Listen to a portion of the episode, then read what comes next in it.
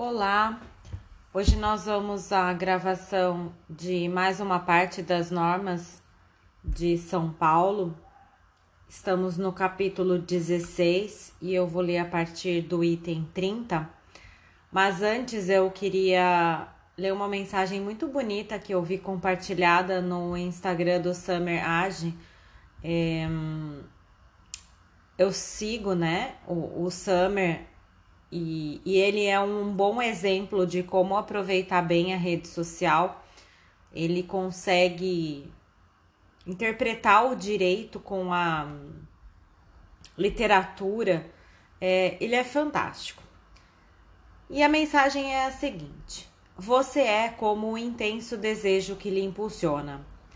Assim como é seu desejo, assim será sua vontade. Assim como é sua vontade, assim serão seus atos. Assim como são seus atos, assim será o seu destino. Assim como é o seu destino, assim será você. E é com isso que, com essa mensagem, que a gente inicia o nosso estudo. Os seus problemas não são maiores que os seus sonhos. Faça com que os seus sonhos te levem ao seu objetivo e muitos dos seus problemas serão solucionados. Então vamos lá?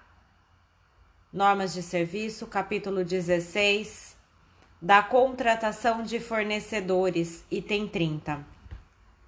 O Colégio Notarial do Brasil, seção São Paulo, é responsável pela contratação de fabricantes e distribuidores a. Dos selos para os atos de autenticação notarial. B. Dos livros formados por folhas em papel de segurança. C. Das folhas de traslado, certidões e sinal público. D. Das ficha, pa, fichas padrão de assinaturas. E. Das etiquetas adesivas utilizadas nos termos de comparecimento do reconhecimento de firmas por autenticidade. 30.1 a escolha recairá sobre pessoas jurídicas especializadas que preencham os requisitos de segurança e idoneidade. 30.2. A escolha será submetida à homologação da Corregedoria Geral da Justiça apenas para a verificação dos requisitos acima assinalados. 31. Os modelos dos impressos de segurança serão submetidos à prévia aprovação da Corregedoria Geral da Justiça. 31.1.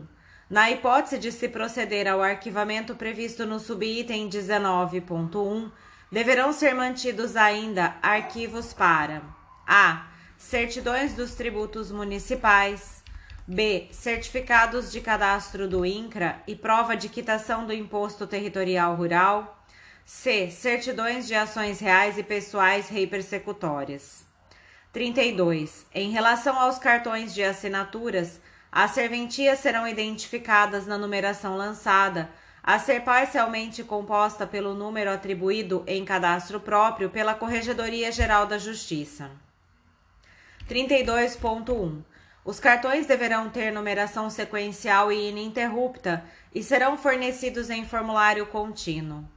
33. Para o recebimento dos impressos de segurança, os tabeliães de notas, os registradores civis com atribuições notariais e os responsáveis pelos serviços manterão cadastro perante os fabricantes a ser comunicado ao CNBSP. 33.1. As aquisições dos impressos de segurança serão feitas exclusiva e diretamente junto ao fabricante. 33.2. Os tabeliães de notas os registradores civis com atribuições notariais e os responsáveis pelos serviços poderão autorizar prepostos, mediante indicação expressa ao fabricante, a receberem em seu nome os impressos de segurança. 33.3. A falta de cadastramento impede a aquisição dos impressos de segurança. 34. As designações e as posteriores alterações para responder pelos serviços notariais vagos serão comunicadas pela Corregedoria Geral da Justiça ao CNBSP e à ARPEN-SP. 34.1. O CNBSP e a ARPEN-SP são responsáveis, junto aos fabricantes dos impressos de segurança, pela atualização dos nomes dos responsáveis pelos serviços notariais vagos.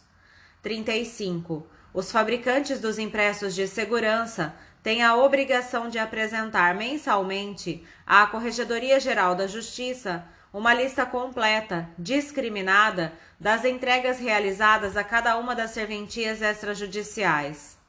36. É vedado o repasse de impressos de segurança de uma serventia para outra. 37. Os tabeliães de notas, os registradores civis com atribuições notariais e os responsáveis pelos serviços devem velar pela guarda dos impressos de segurança em local seguro. 38. Os tabeliães de notas, os registradores civis com atribuições notariais e os responsáveis pelos serviços devem comunicar à Corregedoria Geral da Justiça, por meio do portal do extrajudicial, a quantidade e numeração de impressos de segurança subtraídos ou extraviados. 39. Sempre que substituídos os modelos dos impressos de segurança, os tabeliães de notas, os registradores civis com atribuições notariais e os responsáveis pelos serviços deverão inutilizar por fragmentação os remanescentes guardados consigo e informar em seguida à Corregedoria Geral da Justiça a quantidade e a respectiva numeração daqueles destruídos. 39.1. Os fragmentos deverão ser enviados para reciclagem. 40. Os tabeliães de notas, os registradores civis com atribuições notariais e os responsáveis pelos serviços efetuarão o controle diário de utilização dos selos, com registro da série, do número inicial, do número final e do total dos utilizados e dos inutilizados. 41. Os tabeliães de notas, os registradores civis com atribuições notariais e os responsáveis pelos serviços têm a faculdade de confeccionar e utilizar séries e padrões diferenciados de selos múltiplos que correspondam a mais de um ato da lavratura dos atos notariais, disposições gerais, item 42. O tabelião de notas, antes da lavratura de quaisquer atos, deve: a. Verificar se as partes e os demais interessados acham-se munidos dos documentos necessários de identificação nos respectivos originais, em especial, cédula de identidade ou equivalente, CPF ou CNPJ e, se for o caso, certidão de casamento ou documento comprobatório de união estável, se houver. B. Exigir no tocante às pessoas jurídicas participantes dos atos notariais cópias de seus atos constitutivos, de eventuais alterações contratuais ou da respectiva consolidação societária, acompanhadas, conforme o caso, de certidão do registro de títulos e documentos e civil de pessoas jurídicas cujo prazo não poderá ser superior a um ano, ou por ficha cadastral na junta comercial a ser obtida via internet, cujo prazo de emissão não poderá ser superior a 90 dias. C. Conferir as procurações para verificar se obedecem à forma exigida, se contém poderes de representação para a prática do ato notarial e se as qualificações das partes coincidem com as do ato a ser lavrado observando o devido sinal público e o prazo de validade da certidão, que não poderá exceder a 90 dias. E exigir os respectivos alvarás para os atos que envolvam espólio, massa falida, herança jacente ou vacante, empresário ou sociedade empresária em recuperação judicial, incapazes, subrogação de gravames e outros que dependem de autorização judicial para dispor ou adquirir bens imóveis ou direitos a eles relativos, sendo que para a venda de bens de menores incapazes, o seu prazo deverá estar estabelecido pela autoridade judiciária. F. Exigir alvará, termo de curatela ou termo de acordo de decisão apoiada para atos relacionados a direitos de natureza patrimonial ou negocial praticados por pessoa em situação de curatela ou em nome da pessoa com deficiência por seus eventuais apoiadores. 42.1. para alienação gratuita ou onerosa de bens de menores, ainda que relativamente incapazes, por meio de escritura pública, é necessária a apresentação de alvará judicial. 42.2. A apresentação de alvará judicial é necessária igualmente para aquisição onerosa de bens móveis ou imóveis por menor púbere ou impúbere quando utilizados recursos próprios. 42.3. É desnecessária a apresentação de autorização judicial na hipótese da doação do respectivo numerário para a aquisição do bem, chamada doação modal. 43. O tabelião de notas deve cientificar as partes envolvidas de que é possível obter, nos termos do artigo 642-A da CLT, a CNDT, que é a certidão negativa de débitos trabalhistas, nas seguintes hipóteses: a. Alienação ou oneração a qualquer título de bem imóvel ou direito a ele relativo. B. Partilha de bens imóveis em razão de separação, divórcio ou união estável. 44.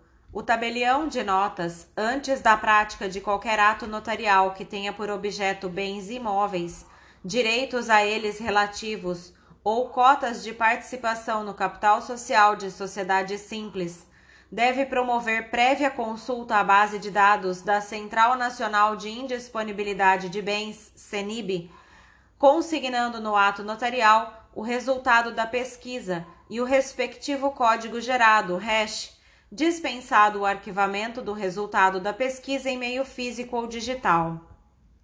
44.1. A existência de comunicação de indisponibilidade não impede a lavratura de escritura pública representativa de negócio jurídico, tendo por objeto a propriedade ou outro direito real sobre imóvel ou cotas de participação no capital social de sociedade simples, de que seja titular a pessoa atingida pela restrição. Nessa incluída a escritura pública de procuração, devendo constar na escritura pública, porém, que as partes foram expressamente comunicadas da existência da ordem de indisponibilidade, que poderá implicar a impossibilidade de registro lato senso do direito no registro de imóveis, ou então, conforme o caso, no registro civil das pessoas jurídicas, enquanto vigente a restrição. Escrituração 45. A escritura pública salvo quando exigidos por lei outros requisitos, deve conter dia, mês, ano e local em que lavrada, lida e assinada, nome, nacionalidade, estado civil, profissão, número do registro de identidade com menção ao órgão público expedidor ou do documento equivalente, número de inscrição no CPF ou CNPJ, domicílio e residência das partes e dos demais comparecentes, com a indicação, quando necessário, do regime de bens do casamento, nome do outro cônjuge e filiação, e expressa referência à eventual representação por procurador. Manifestação clara da vontade das partes e dos intervenientes. Referência ao cumprimento das exigências legais e fiscais inerentes à legitimidade do ato declaração de ter sido lida na presença das partes e dos demais comparecentes, ou de que todos a leram. A assinatura das partes e dos demais comparecentes, ou caso não possam ou não saibam escrever, de outras pessoas capazes que assinarão a rogo e no lugar daqueles, cujas impressões digitais, no entanto, deverão ser colhidas mediante emprego de coletores de impressões digitais vedada a utilização de tinta para carimbo. A assinatura do tabelião de notas ou a de seu substituto legal. Menção à data, ao livre e à folha da serventia em que foi lavrada a procuração, bem como a data da certidão correspondente, para comprovar que foi expedida nos 90 dias que antecederam à prática do ato notarial.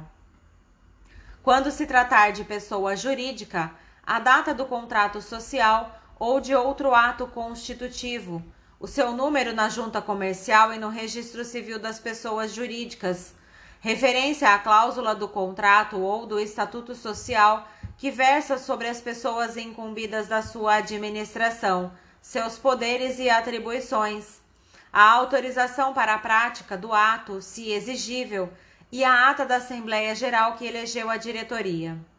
Na escritura de doação, o grau de parentesco entre os doadores e os donatários. Se de interesse de incapaz, menção expressa a idade, se menor, e sempre a pessoa por quem representado ou assistido, ressalvados os casos de aceitação futura pelo donatário. Indicação clara e precisa da natureza do negócio jurídico e seu objeto. A declaração, se o caso, da forma do pagamento, se em dinheiro ou em cheque, com identificação deste pelo seu número e pelo banco sacado, ou mediante outra forma estipulada pelas partes. Declaração de que é dada a quitação da quantia recebida, quando for o caso. Indicação dos documentos apresentados nos respectivos originais entre os quais, obrigatoriamente em relação às pessoas físicas, documento de identidade ou equivalente, CPF e, se o caso, certidão de casamento. O código de consulta gerado, hash, pela central de indisponibilidade quando o caso. Cota recibo das custas e dos emolumentos devidos pela prática do ato, com observação do disposto no capítulo 13 destas normas. Termo de encerramento referência, quando for o caso, ao cumprimento do item 43 deste capítulo, alusão à emissão da DOI, menção aos documentos apresentados e ao seu arquivamento. 46. Os atos notariais, redigidos obrigatoriamente na língua nacional, serão manuscritos datilografados ou impressos nos livros de notas. 47 se qualquer dos comparecentes não souber a língua nacional e o tabelião não entender o idioma em que se expressa, deverá comparecer tradutor público para servir de intérprete, ou, não o havendo na localidade, outra pessoa capaz que, a juízo do tabelião, tenha idoneidade e conhecimento bastantes. 47.1 A participação do tradutor com a sua identificação referência ao registro na junta comercial se tradutor público e ao compromisso tomado se não matriculado na junta comercial, deverá ser mencionada na ata notarial. 48. Na escrituração dos livros, os números relativos à data da escritura e ao preço devem ser escritos por extenso. 49. A escrituração far-se-á apenas em cor azul ou preta indelével. 50 o espaçamento entre as linhas e as tabulações serão rigorosamente iguais até o encerramento do ato, salvo quanto às tabelas nele eventualmente contidas. 50.1 As atas notariais poderão ainda conter imagens coloridas e expressões em outras línguas ou alfabetos. 51. As emendas, as entrelinhas e as notas marginais ficam vedadas, mesmo para correção de erros inexatidões materiais e irregularidades sanáveis. 51.1. A cláusula em tempo é admitida se exarada antes da assinatura das partes e demais comparecentes e da subscrição da escritura pública pelo tabelião ou pelo seu substituto, e desde que não afete elementos essenciais do ato, como o preço, o objeto e a forma de pagamento. 52. O tabelião de notas poderá não subscrever o ato notarial, embora já assinado pelas partes e pelos demais comparecentes, expondo por escrito e de modo fundamentado as suas razões. 53. O tabelião de notas, o substituto legal que lavrou a escritura pública, as partes e os demais, as demais pessoas que comparecerem ao ato notarial assinarão somente na última página do instrumento, com a ressalva de que, no testamento público, todas as páginas devem ser rubricadas pelo testador. 53.1. Se a assinatura da parte for ilegível, o tabelião de notas poderá lançar o nome dela de forma legível sob a assinatura. 53.2. Lavrada a escritura pública, a coleta das respectivas assinaturas das partes poderá ocorrer em até 30 dias e nessas hipóteses, as partes deverão apor ao lado de sua firma a data e o local, o mesmo da lavratura ou o endereço completo se for diverso, da respectiva subscrição. 53.2.1 Não sendo assinado o ato notarial dentro do prazo fixado, a escritura pública será declarada incompleta, observando-se a legislação que trata dos emolumentos. 53.3 Pelo ato notarial incompleto, serão devidos os emolumentos e custas, restando proibido o fornecimento de certidão ou traslado, salvo ordem judicial. Aqui, cumpre mencionar é, pela tabela do Colégio Notarial do Brasil, item 9.1, nas notas explicativas, diz que pelo ato notarial declarado incompleto por falta de assinatura, por culpa ou a pedido de qualquer das partes, será devido um terço dos emolumentos. Se não for consignado o motivo, o escrevente e o tabelião responderão solidariamente pela terça parte das parcelas previstas no artigo 19, inciso 1, letras B, C e D desta lei.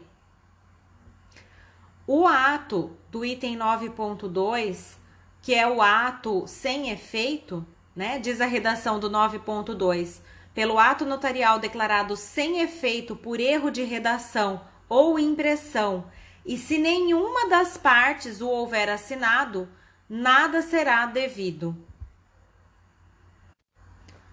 Continuando a leitura das normas, item 53.3. Pelo ato notarial incompleto, serão os devidos os emolumentos e custas, restando proibido o fornecimento de certidão ou traslado, salvo ordem judicial. 54.